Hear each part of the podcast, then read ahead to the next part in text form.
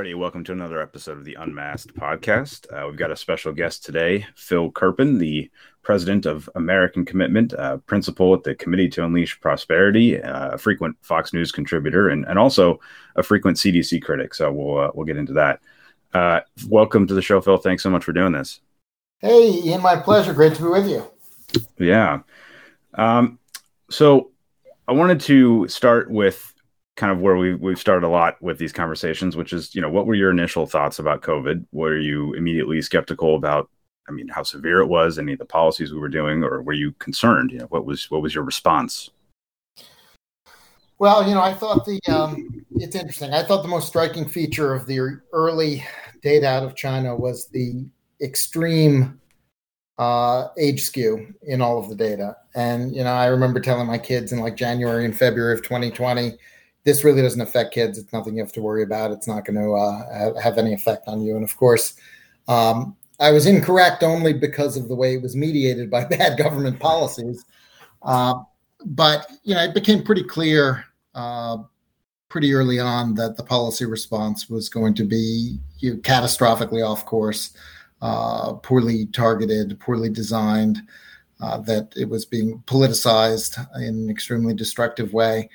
And so, you know, normally I work on kind of economic issues, taxes, spending, regulation, that kind of stuff. But it was kind of obvious that all the usual stuff I care about was about to become largely irrelevant because we were going to have government, you know, forcibly shutting down people's businesses and schools and kind of destroying their lives. And so I've been on kind of this two year detour trying to fight all of this stuff. And, uh, uh, unfortunately, with a lot less success than I would have liked, especially when the Trump administration was in, because I had a lot of pretty good ties there, and uh, for the most part, they they didn't listen to much of what I had to say.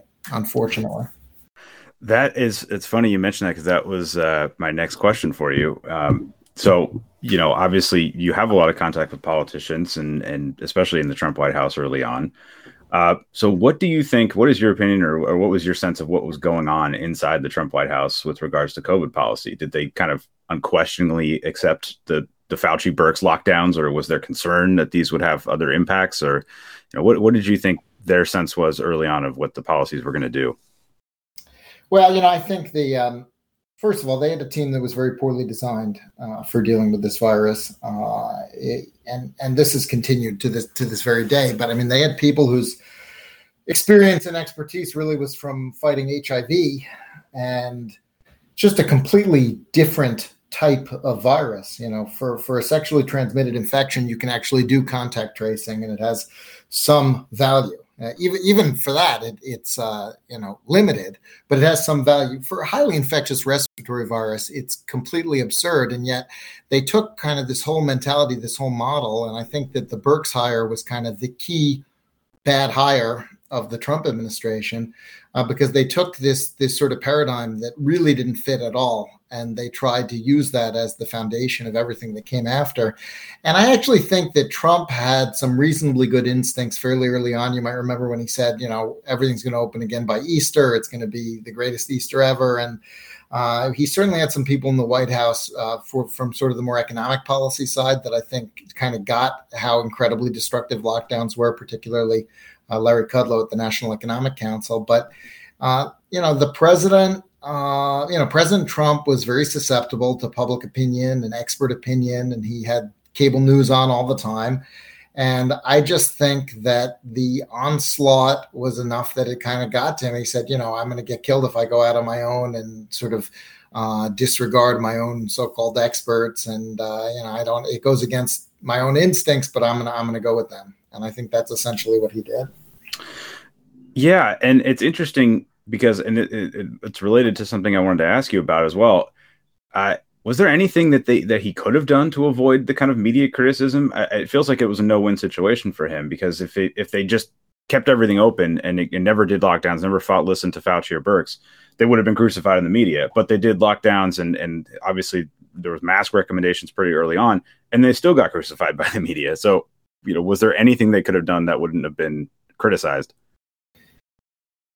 Uh, no, I don't think so. I mean, I think that the you know the the the Trump, Trump was on track to be reelected. Uh, I think when COVID came along, and the you know, the entire establishment, to a certain extent of both parties, really disliked President Trump. And, you know, I think that this was their opportunity to disrupt him, to defeat him. And, uh, you know, the, anything he did would have been wrong and catastrophic, and he would have been attacked for it. And, and given that reality, um, no, he should have done what was actually substantively correct. He should have been concerned about the reaction, which was going to inevitably uh, be negative. And you know, I, the other problem is, you know, when you know, nobody kind of thought that a job like CDC director mattered.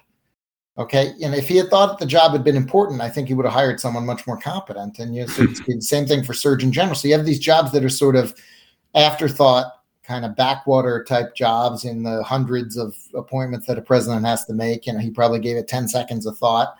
Um, but then once you're in sort of a crisis mode, now if you fire someone, then that's a big, it's a big story that you fired them, even though maybe you hadn't even given much thought to hiring them in the first place. And so I think he was sort of a little bit uh, just uh, felt felt a little bit constrained. And the other thing is, you know, he put the vice president in charge of that task force, uh, and you know, I think Vice President Pence did a really bad job uh, of you know criticizing any of the inputs that he was being given.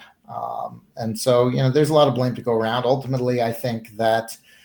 Um, you know, look, we would have had something pretty similar if the president had come out and said, "We're gonna, we're not shutting anything down. It's not worth it. We've got to keep uh, society functioning. We've got to avoid panic." The blue states and cities still would have shut down. Yeah, the red states and cities, for the most part, would not have. And so you, you know, you would have kind of, I think, you would have ended up where you were by you know April or May from the beginning, essentially. Uh, but I don't think it would have been that much different in terms of the way it played out. Yeah.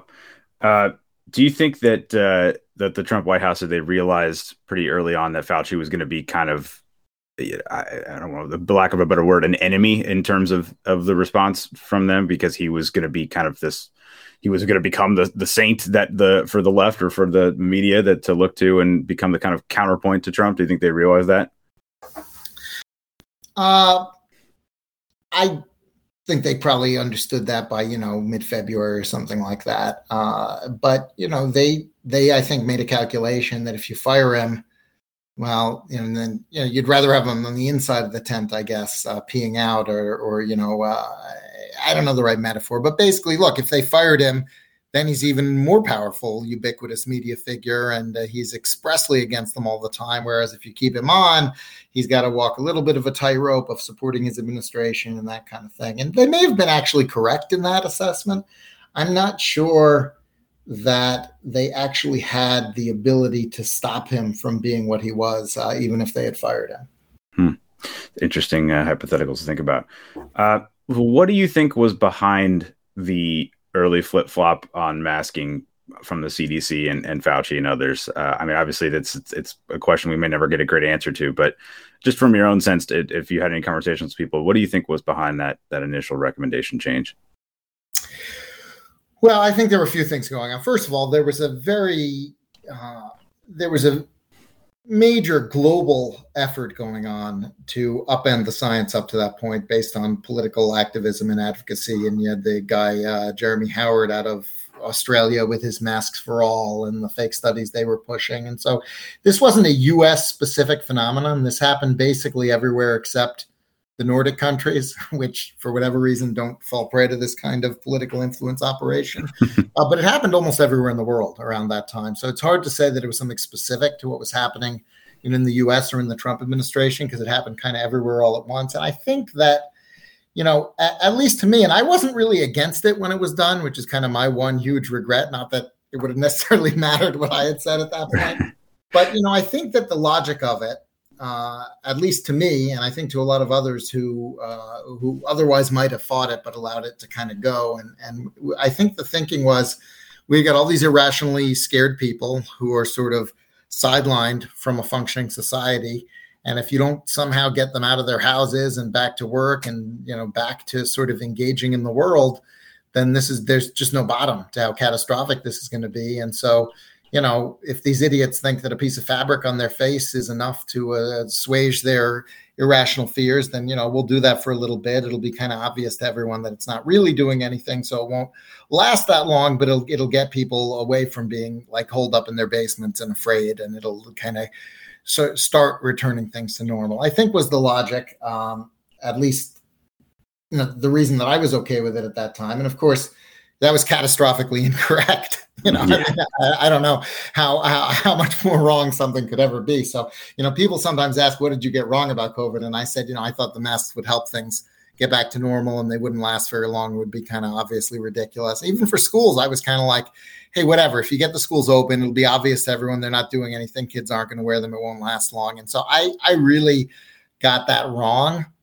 Uh, but I think that the main motivation for the political decision makers, at least. I mean, I guess some of the science people actually believed that you know decades of science were wrong and a mask somehow does stop uh, you know respiratory virus. But I think the logic for kind of the political and executive level decision makers was kind of look, we got to do something to end this lockdown and this fear cycle and get people back out and about. And uh, it was it was a little bit misguided, uh, but yeah. I think that was the logic. Got it. Yeah, in theory, it makes some sense. Um, obviously, in practice, it's it's one of those things where you you know you take an they give an inch and they take a mile, or it's it's just become an endless cycle of uh, masking. But um, so you've you've astutely and repeatedly pointed out that CDC guidance is is often completely absurd uh, and and just com- out of out of dated outdated entirely. But yeah, like they, for example, they still haven't updated their Zika virus guidance. Uh, yeah, this so, is very important, and, and any of your listeners, this is very very important. Any of your listeners who uh, think it's very important to uh, follow CDC guidance scrupulously should be aware that basically the entire United States uh, is in the purple zone for Zika, and, and, therefore, therefore, um, among other recommendations that are very important, uh, if you and your wife um, have sex anytime during pregnancy, you need to use a condom. Very important. See, see I, have been trying to. Um, I've been trying to ask when they might think it's safe to lift that, but I never get a reply. But that is in effect. It's it's mind boggling. It's, it's it's incredible. Hard to believe. So that was I wanted to ask you. You know what what's their problem? Why is there like this? Can it be fixed, or is the organization just so broken that it's impossible to repair it? Well, look, I mean, I think the if the CDC is some dumb government entity that people kind of mostly ignore and they put like dumb recommendations out, um, okay, fine, whatever, let that exist. It's a waste of billions of dollars, but okay. If people actually take their recommendations, their guidance, and transform them into binding mandates that disrupt people's lives indefinitely, then we have a big problem. And so I, I think that uh, the problem is not necessarily that guidance exists because they've got lots of dumb guidance on lots of things, COVID being kind of the least of it.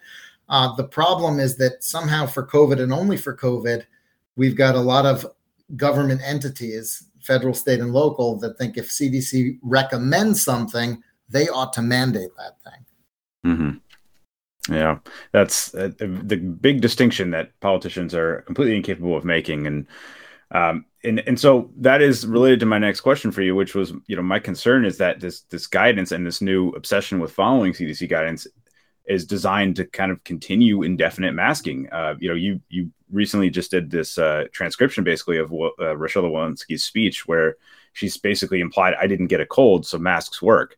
And you know, right, right, right. Uh, which is you know the head of our august scientific uh, organization, the CDC is suggesting that maybe healthcare workers should be masked literally forever because, haha, I haven't had a cold in two years. Which, by the way, she's mostly zooming into work. I mean, among right. other reasons, she might not have had a cold. I mean, I, I, I, don't, you know, you almost have to laugh to not cry. And I am really worried. Uh, I, I think we're finally ending school masking most places, although certainly not here in DC anytime soon. Yeah.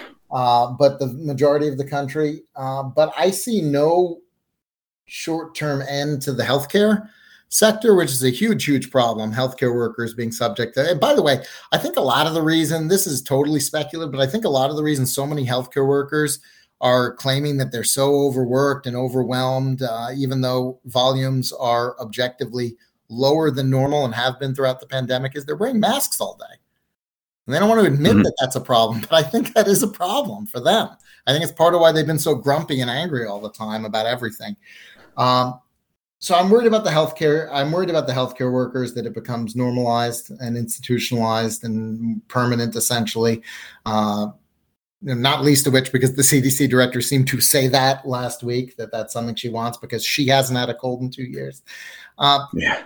But you know, I also worry if we don't if we don't force the maskers to admit they were wrong, then this is going to become an annual ritual in blue areas. Uh, you know, every winter when we get into respiratory season, they're going to bring it back and say we know it works, and that'll be the extent of their evidence presentation. Yeah, uh, well, that's I'm, my my question is really: is this going to continue until there's a new president? Obviously, you get theoretically a new CDC director, but at that point, does it even matter because the guidance has now been out there, and it will be seen as a, a political move that a new CDC director under a new president, that maybe from a different party, for example, would make a different recommendation. You know, is it, is it too late now? The cat's out of the bag.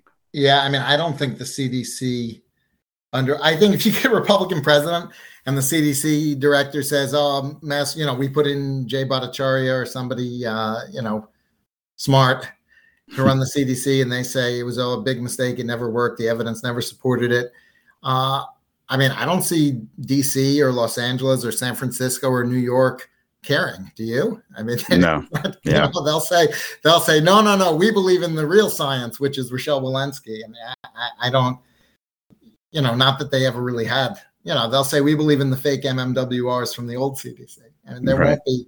Yeah, I, I don't know. I mean, maybe we'll get maybe we'll get some you know I, I, was one of the most disappointing things to me uh, that we've seen is how corrupt a lot of the scientific researchers have been because if you know there was that big big study uh, that was done in bangladesh by this guy Jason Abaluck and a bunch of his collaborators and uh, if they had just presented the data with a conventional presentation it clearly would have been a null outcome. And instead they published with this twisted contorted econometric model where they they hid the ball. They didn't even say anywhere in their paper that the total difference across 300 villages between masked and unmasked was 20 cases in two months. They didn't even, the number 20 doesn't appear anywhere in their paper. It had to be dug out of the data set. Uh, by a professor from Berkeley named Ben Recht, and they they just they twisted and contorted, and they got these headlines everywhere saying that it proved masking works. Uh, you know, the biggest study that's been done that clearly demonstrated that there was no impact, and uh, they twisted their own results to lie about it. And you know, if researchers are so bent on producing a certain result, regardless of what their own data shows, then it's really hard for us to ever, you know, for us to ever get any of these people to admit they were wrong. I mean, there's a woman from Brown University, a professor named Emily Oster, who started collecting data last year on school masking. And she had a very good data set, and it showed that there was no impact. In fact, there were slightly higher cases in the mask schools than the unmasked schools. And then Governor DeSantis quoted her findings, quoted her data. And of course, the media, you know, they all start calling her up and she says, Oh, no, I love masks. Everyone should mask. He shouldn't have used my study. So you had people actually running away from their own data, from their own conclusions, uh, just to be part of kind of this this herd, this mask, uh, you know, this political masking movement, whatever you want to call it. And when people have that kind of level of commitment to something where you know their own data is not going to matter because the conclusion has to be what they want it to be for whatever their policy agenda politics ideology whatever you want to call it it's you know those people are never going to change their tune. And so you can replace them in most places with people who are not going to do something so destructive and stupid. The problem is in the bluest places where you're just never going to replace them there's no obvious end to any of this. And so mm-hmm. I that that's that's the challenge. I think we're gonna have we're gonna be in a state we're gonna, a couple of years from now. I think all of this is going to be totally forgotten in most places, but in the most liberal places, they're going to be bringing it back every year still indefinitely, uh, just because it, they've uh, you know they've set themselves on a path where they can't really escape from that. Their own base wants it, and you know liberal cities are are one party jurisdictions. Yeah, it's it's terrifying to think about that. I think I I think you're right. I hope you're not right, but I think you're right. I hope in, I'm not right too. living in one of those areas myself, as I know you do, it is uh, it is definitely uh, infuriating to think about that possibility. But you brought up the Bangladesh study, which I think is a great example of of one of the things I wanted to ask you about, which was how bad these these studies are, the CDC studies, the the researcher studies. Um, you know, there's there was one that just came out that I know we've been talking about with the uh, the county level data where uh, you know they classified certain counties as not having a mandate when they did, or pairing ridiculous counties uh, all across the country. Uh, so you know, why are they so bad at this? If it worked, it should be so easy to show it instead of doing these ridiculous pairings, right? Well, that's the thing. Okay, so you know, you if you if you just aggregate, you take the counties from that study and you you just aggregate them and you compare the masked to the unmasked. Uh, you see, there's no there's no difference at all, other than a timing effect. The ones that masked earlier peaked earlier, which just tells you that mask mandates were put in around the peak, because you know the yeah. the, uh, the other ones mostly all put in masks also around their peak, just later in the study period. And so, you know, if you sync these county, you know, if you pair them, however your pairing method is, and you sync them so that the uh, you know the mask mandate ones are the ones that peaked earlier, then you'll you know you'll have the decline of those paired with the uh, you know the rise of the other ones. You can say, ah, oh, it worked. You know the so it's a totally spurious result. It's uh, the you know, the outcome is a residue of the design of the study. It doesn't tell you anything about what mask mandates actually did, and uh, but somehow the, the main guy is like on Twitter acting extremely earnest while people clown him, which I find endlessly entertaining. Uh, but you know, the, the your point is exactly right. If they had a substantial effect, which is what we keep being told in the media, and they say, you know, CDC says it's one of the most effective, you would not have to have these tortured, twisted methods to try to find some effect. If the effect size weren't tiny, it would be obvious. And you know, a lot of people attack you for your charts and say you're not uh, adjusting for all the various confounders and so on and so forth. But you know, if the effect were anything other than tiny, then you wouldn't need to do that. Then it would be mm-hmm. obvious. It would be clear. You would see an inflection point when it's put in. And so, you know, we it, it's it to to me, it's extremely clear that the effect of masking is somewhere between zero and very very small. And so you can have this sort of academic debate, you know, is it zero or non zero? But if it's non zero, it's so small as to be essentially irrelevant. It's negligible. It's overwhelmed by a million other factors. And so the effect size is so tiny that talking about whether it's statistically significant totally misses the point. Yeah, that's, it's a great point. It, and I, it's not, I brought that up myself many times where, you know, the, it, there's so many demonstrable harms to this, especially with schools, that it has to be an overwhelming amount of, of difference to be worth the trade-offs. And and that's obviously we if we if that was possible, we would have seen it by now.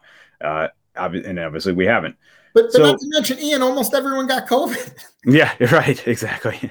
So yeah. it's like, you know, it's pretty obvious this stuff didn't work because almost everyone got COVID. And, you know, like, so really, what was it all for? I mean, it, I guess pre-vaccine, you could say, well, yeah, everyone's going to get it, but we're going to slow it down. They'll get it later when there's a vaccine available. I, I don't know what it is now. Yeah, exactly. Um, and obviously, so I just mentioned school masking. It's it's been an incredibly important issue for you, as it has been for for so many people, and rightfully so. Uh, teachers unions have just completely bought into this, and you know we we see our good friend Randi bringing up how important the guidance important the guidance will be going forward in assessing masks and when they should be implemented in schools. Uh, can this be salvaged at this point? Can you can you pass legislation to ban school masking? You know, what can we do? Yeah, some states are doing that. Um, Virginia uh, notably did it despite Democrats controlling the state Senate, which I thought was a big deal. Uh, of course, Florida has done it, Iowa, uh, I think Utah. Uh, so some states have done that. Uh, the interestingly, the governor of North Carolina vetoed a bill. Uh, so we'll see if there are enough votes to, to override his veto. But I think you know your only meaningful long-term protection against them bringing the mask back is to have legislation that enshrines a parental right uh, to yeah. you know opt out of any mask mandate. And you know we've only got a handful of states that have done that so far. And I, I worry a little bit that a lot of places will say, "Oh, it's over. We don't need to worry about that anymore."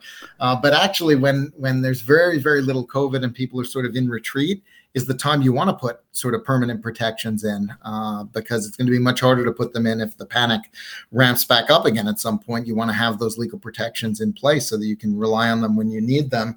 Uh, you know, the teachers union, it's interesting. I assume that most of the decision makers are smart enough to know the masks don't do anything, especially you know because their teachers all saw, you know, people got COVID anyway. I mean, they saw it didn't, but I, I think they must perceive that there's a disciplinary or social control benefit that it makes children more docile. Something I don't. I, I would like to understand more what their true motivations are because I don't really get why they're so intent on keeping these things in as long as possible. I mean, the Seattle Teachers Union, I don't know if you saw the letter they just put out a couple days ago. The Seattle Teachers Union is totally against removing masks before May 1st at the earliest. And uh, that's because masks are necessary for a sense of normalcy for the students, according to them. and they actually wrote this in a letter. I, I, I, you know, when, when people are making arguments that are so blatantly contrary to reality, you have to wonder what their motivations actually are. And I don't have a good handle on what it is, other than maybe they want to bargain it back for more money, or you know they think that somehow it controls. I, I don't know. I don't know what it's really about. I, I'm sure some of them really believe it, but a lot of them have to know better by now. And there must be some other motivation, but I, I have trouble figuring out what it might be. Yeah, I posted just a, a, tweet the other day, basically saying, you know, LA County Teachers Union is, is fighting masks. Uh, New York City still masking toddlers, et cetera. Somebody replied to me and said, you know, LA County teachers unions when and when opening schools, their demands were to something like defund the police, and yeah, yeah it's just. I, it, it's it's hard to believe how how blatantly political these these groups have become with no apparent pushback. But that that is something I wanted to get your your sense of is uh, will people realize now how important local governance is? Will will they get up there, speak out, uh, vote out the bills who have kind of perpetrated these policies, or will people just kind of forget the further we get away from March 2020? You know, I think the um, the local level backlashes are enormous, uh, and, and it's not, and that we haven't even seen in blue areas. I mean, they fired three school board members in San Francisco. Of course, you know the problem is the mayor gets to appoint their replacements. So I don't know how much better the replacements are going to be. Uh, but you know, I think that uh, we saw a just unbelievable revolt in New Jersey. In New Jersey, my favorite one was in New Jersey, where uh, a 19 year old kid got elected to school board on a platform of those guys ruined my senior year, which I which I enjoyed. Yeah. Um, you know, I, I think that um, there's a there is a broad understanding among parents in particular, and with, with some exceptions in the most insane liberal areas, but there's a broad understanding among parents in particular that children were really badly harmed by the policy response for, for no reason. That there was they, they, were, they had nothing to show for it, especially after this winter where so many kids got COVID anyway, and it was a minor nothing thing. And they said, What did we do all that for two years to prevent this thing that was a minor nothing thing?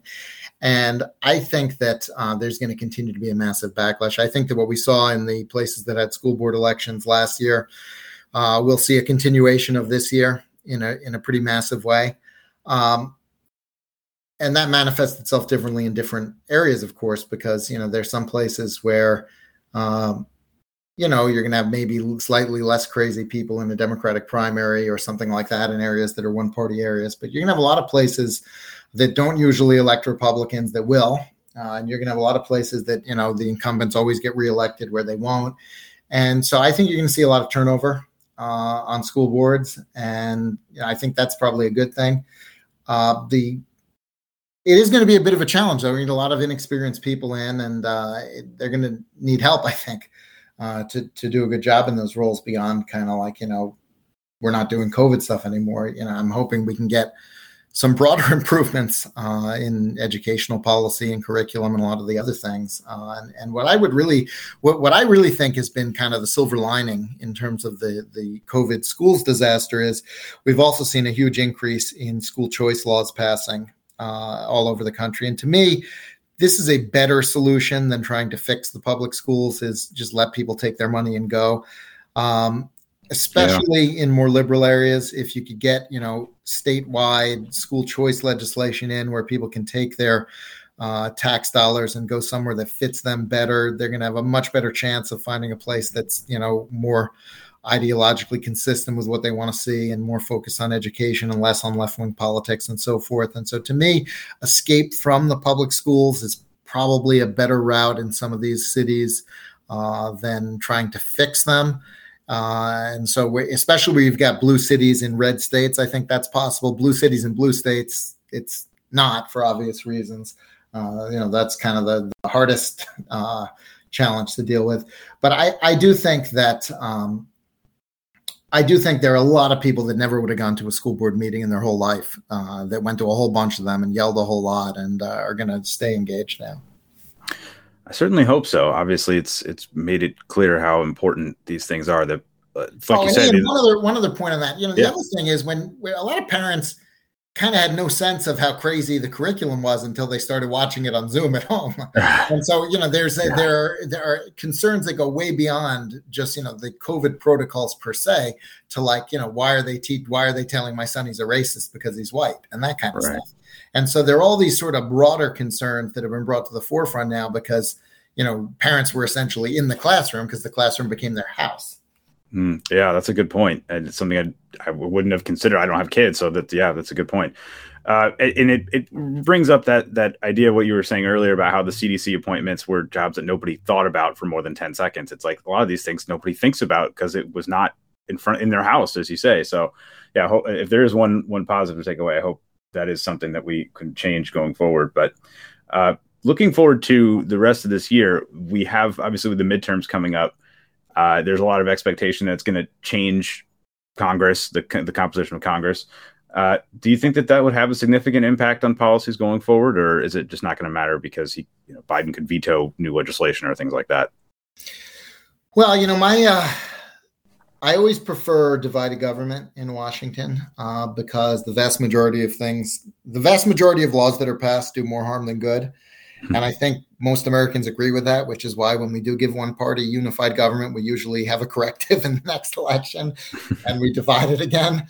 Uh, and so I think it's going to be a good thing. I mean, look, I mean, I think the uh, the the just the catastrophic amount of spending just been shoveled out the door uh, has really fueled inflation even before the energy problems and everything else that was going on, and just the trillions and trillions of dollars. I saw one report the other day uh, that $400 billion of COVID checks was just lost to straight up fraud.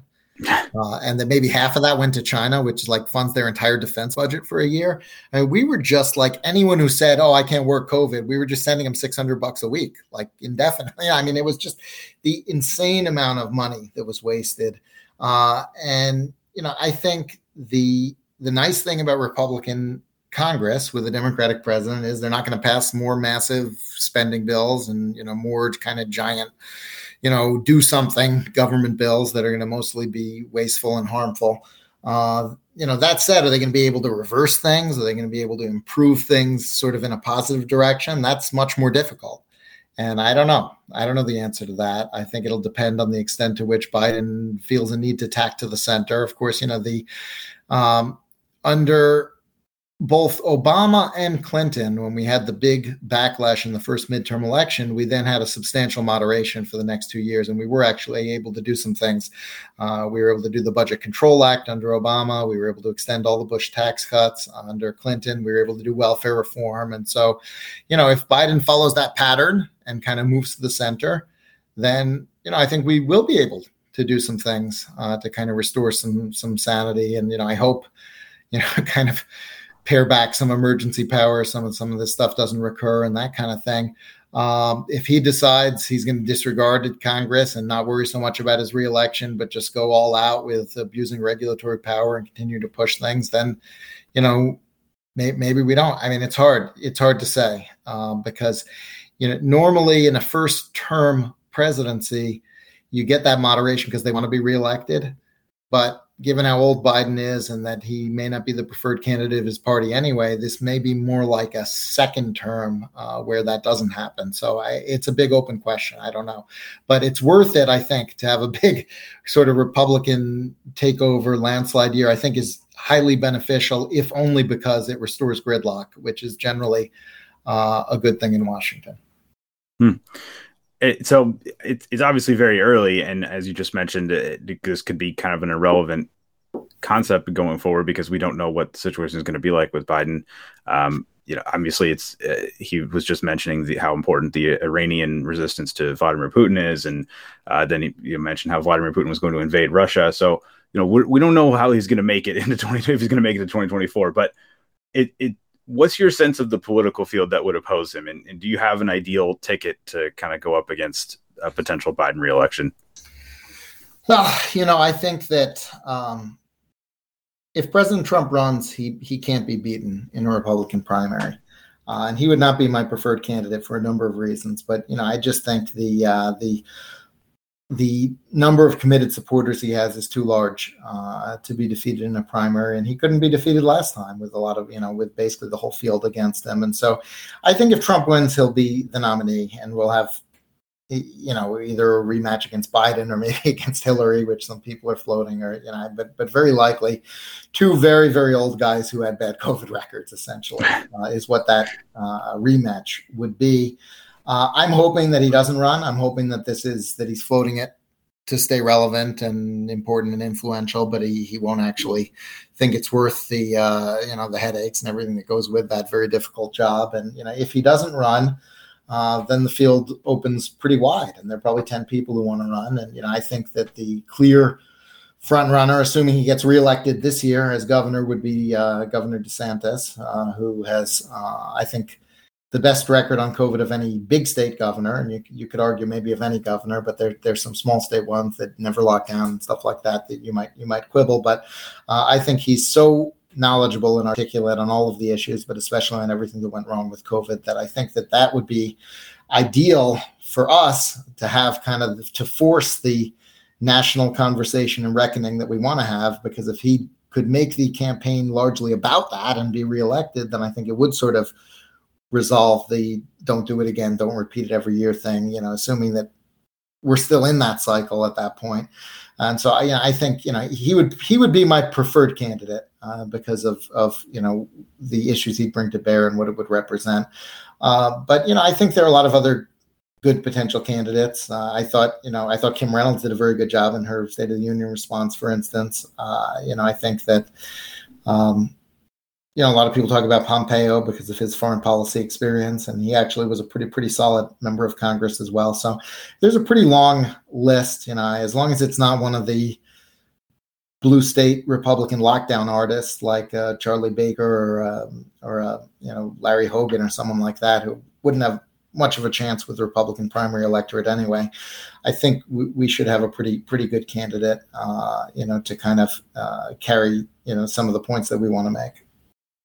Yeah, I, I hope so. Uh, I just had a couple more questions for you, and and one is just kind of a broad, broader societal question, which was just: Have you been surprised by how many people have been willing to tolerate these measures for two years? Uh, has that surprised you at all, or was this kind of expected that people would go along as soon as the fear kind of got rolled out early on?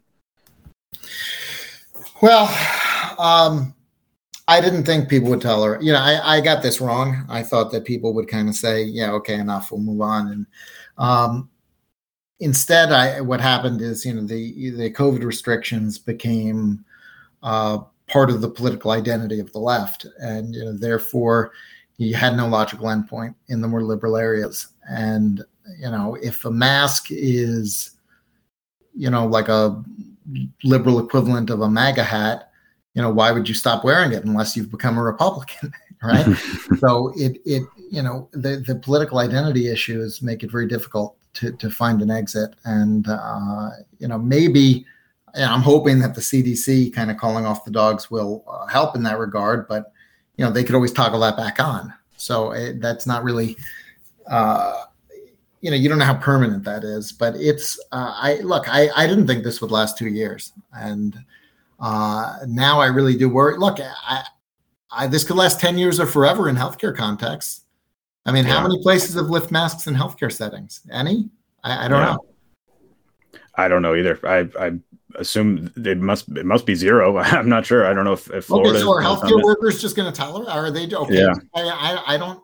And by the way, like just as a normal person, I don't want to go to a doctor when they're requiring masks because it's like, how do I take medical advice from somebody who thinks that a freaking piece of cotton stops submicron particles? Like, I can't take your medical advice. Right. Well, well, that that's one of the things that I think have, has been very surprising to me is how poorly doctors have done during all of this, uh, with with how they've just most of them have completely fallen in line and and it's like again if you guys were you're the you're the medical experts where were you for a hundred years recommending masks for to stop respiratory viruses how many millions of people have died over the last hundred years because we've had flu pandemics and, and flu seasons every year, and you none of you have been recommending masks. And I, I don't, I don't never got an answer to that question. What, what's the answer there? The the science changed. The, the science changed, but it's just physics. That was that was one I just saw recently, where uh, I think it was Joseph Allen who was, like, "Oh, it's just physics that masks work." If it was just physics, what where again where were you if i go back and search through your tweets from yeah he's one of the worst allen's one of the worst i mean yeah uh, you know the uh, Allen and Oster and Gandhi, uh, you know they drive me up a wall because they pretended to be on our side um, mm. and sort of like defined the safe opposite, opposite, sort of the controlled opposition, if you will. Um, but whenever it mattered, they failed us, right? Yeah. And so, well, you know, with friends like those, I mean, I actually think they were more destructive than just the outright villains in some regards. You know, I, I, it's but yeah, I mean, look, I mean, they, it's ridiculous. First of all, none of these medical doctors have any relevant expertise on the physics of aerosol particles. They don't know anything about fluid dynamics. I mean, there was a, there was a, there was like a British engineering uh, PhD who had some, I think it was in the Telegraph last summer, had this thing about, you know, he was like, doctors have this cartoonized view of the world. They don't understand the way things are. It's not a biomedical issue how particles move through the air. You, you know, mm when it gets in the body, then it's their expertise. Until then, they should like leave it to people who actually understand this stuff. Exactly. Uh, makes a lot of sense. Uh, so to end on slightly a more positive note, uh, if there is some semblance of, of hope, uh, it's that I think, at least my personal view, is that it's clearly they've they've kind of sidelined Fauci. Uh, he's he's not on the news every every minute of the day now, uh, which did, appears to did show. you see the article our friend Jordan Schachtel wrote on this? Oh yeah, absolutely. Sure. One of the funniest fantastic. things I've ever seen. He's like, they got Fauci on like the most obscure random YouTubes and uh, like the the local the local news here in DC. Yeah, exactly. There was uh, some random far left podcast. It, it, was it was crazy. Um, so it, it kind of to me it shows that they are aware of how polarizing and, and negative uh, his he is, and and and by extension the re- restrictions are. So am I being too optimistic that it shows some maybe some some modicum of awareness here of how unpopular these measures have become? I think that the marching orders uh, from the Democratic pollsters and, uh, and kind of political brain trust is keep all of this stuff on ice through the election. And mm. so we've got, you know, it's it's March now. We've got till November. The next eight months, it's basically going to be held in check. But you know, I, I really think that unless they're forced to admit that it was never justified and it was a mistake and it was wrong, then you you get it back again in the fall and winter. Hmm. They get through that election and they say, okay, great, you know, our base wants it, and you know, we're safely reelected, and you know, masks on. Yeah, I, I certainly hope not, but I, I have fears that that could be exactly what happens. Um, anyway, thank you so much, Phil, for for joining the show. Thanks for doing this. Uh, you can follow Phil on Twitter at Kerpen, which you should because uh, it, there's you share just so much great information and with a, a lot of humor, which I always appreciate. Uh, so thank you again for doing this, Phil. All right. Have a good one, Ian.